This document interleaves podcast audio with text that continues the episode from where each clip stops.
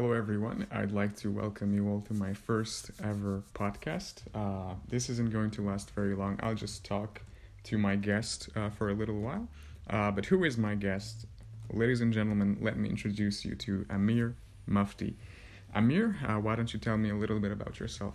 Uh, well, Patrick, first off, thanks for having me on the show. Um, it's awesome to be here. Um, as you can tell by my accent, I'm I'm not very Irish. I'm actually Canadian born and raised from a t- small town called Kingston, Ontario, and uh, it's located right in between Toronto and Montreal. Um, and as most know, Canada is a very multicultural uh, country, and I come from a multicultural background, being Pakistani and Canadian.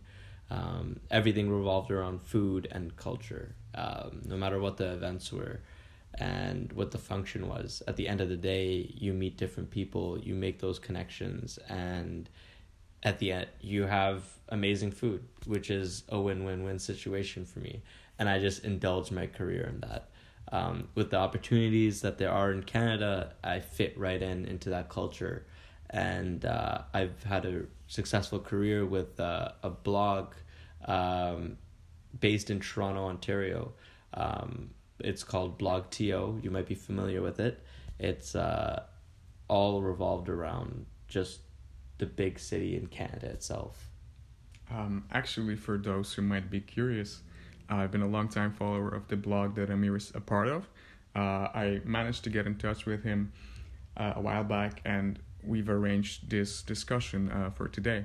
Uh, now, Amir, tell me what exactly brings you to our beautiful country here in it well, uh, yeah, actually, um, with the blog, Blog TO, that I was talking about, um, we've had a very successful run over the little bit, and we've been expanding. Um, Toronto has about four to five million inhabitants, and it's always expanding. New things are coming up, and our job is to promote and just uh, market new upcoming successful restaurants and chefs and community events at the end of the day, we're just trying to get people in touch with each other, and we just love doing it, and people love following what we do. Um, we have thousands of followers on our food blog, and and we're always trying to try new things. And um, Toronto is just so diverse. There's so much to do, so much to see and try, and of course eat.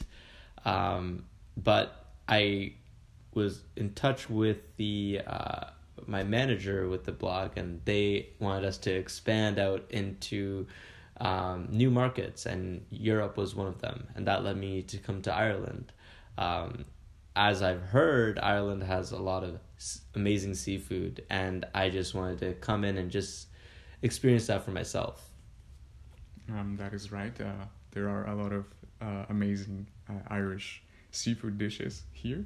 Um, I assume you have tried some already. Yeah, of course. Yeah, we've tried a lot. We've tried a lot. Um, but the main one that it kind of keeps on coming back to is you know the classic pub beer battered fish and chips. Um, you can find it anywhere in Ireland, as i am sure that you've That's, had as well. Of course, I yeah. everyone here had it. Uh, but in your opinion, uh, how does Irish seafood compare uh, to the Canadian one?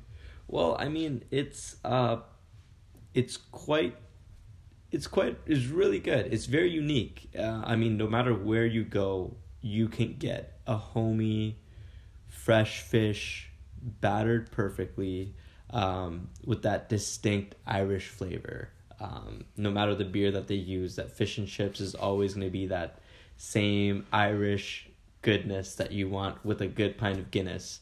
Um, and that's just so unique, and, and we definitely enjoyed it while we were here no matter which pub we went to and so many different there's slight variations no matter which town you're in but in general that fish and chips dish just has has got us by the tails.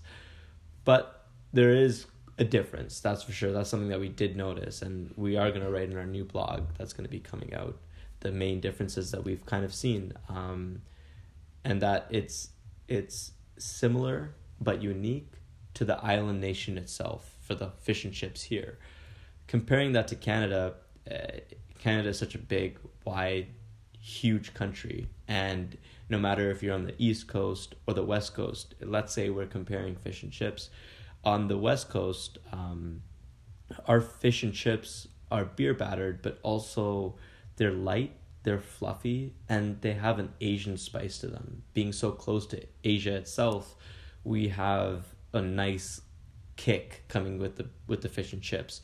If you go to the east, you know, you have the classic beer batter fish and chips, similar to what Ireland has to offer. Um, but not only that, but all seafood in general. I, I, I see that Ireland is very unique and similar in that sense, but Canada is just so wide and is so diverse that there's so many variations. Um, you you're only after arriving uh, here recently, right? So I'm sure there are a lot of uh, places that you're still gonna visit. Yeah, of So- course. Personally, I'd like uh, to recommend you a couple of them. Yeah, yeah, definitely. If you're um if you're into seafood, especially. Oh, of is- course. This of is course. what uh, my blog is about. I'm gonna tell you the best places to eat. Oh, of course. I Um, mean, that helps us do our job even more. Like, Well, that's perfect. uh, have you heard, have you ever heard of Kerry or Clare? Clare, no, no. From my personal experience, those Uh-huh. count- counties have uh, the best uh, seafood in the entirety of Ireland. It's Really? just so uh, exceptional and so delicious, uh, especially the lobsters or the mussels. Uh, Mhm. as you mentioned, you're you're a big fan of uh, fish. Yeah, So uh, yeah. it's if you're gonna eat seafood anywhere, those would be probably uh, the best spots uh, to do so. Um, but uh, we're running out of time to conclude. Um, I know you uh, love to cook I too. do. That's true. Um, is there any dish that you would be able to recommend to my readers? You know, something simple Mhm. that they could make real quick, something Canadian. Right. Yes, of course. There's so many. Um, I mean, our California rolls in the West, you know, sushi in, in general is, is easy to make, but is delicious and, and, and different. But uh, then you have Montreal smoked salmon, which is completely, you know, on the other side. It's also simple, but I think my favorite is uh, lobster from the East Coast, but specifically lobster rolls. Um, it's so simple to make. You know, you make your meat and you can mix it simply with just plain yogurt, mayo, celery, onions, uh, I think lemon juice as well. You cook the lobster in salt and pepper. That's it. You wrap it in uh, a hot dog bun and butter it. That is the best, easiest to make sandwich you can have. Um, it's so popular in Canada, especially on the East Coast where we're from. It's it's perfect. It's simple, but there's so many different flavors going on, and it's so fresh. Yes. Um, but yeah, those recommendations. Thank you very much, Patrick. We're definitely gonna add them to the list. We're we're very excited to try the other restaurants here. I'm very glad that I could help you. And uh, once again, thank you so much for uh, coming to my podcast. It was a pleasure to talk to you. It was Oh, a pleasure to meet yeah, you. Of course, of Um, course.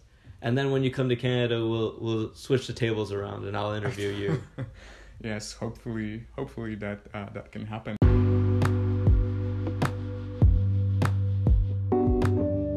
Thank you all for listening. I hope you guys enjoyed this podcast. I'm gonna be posting some new material soon on my blog, so stay tuned for that. Big thanks to my guest. I'm gonna link his blog in the description so you guys can go ahead and check him out. Until next time,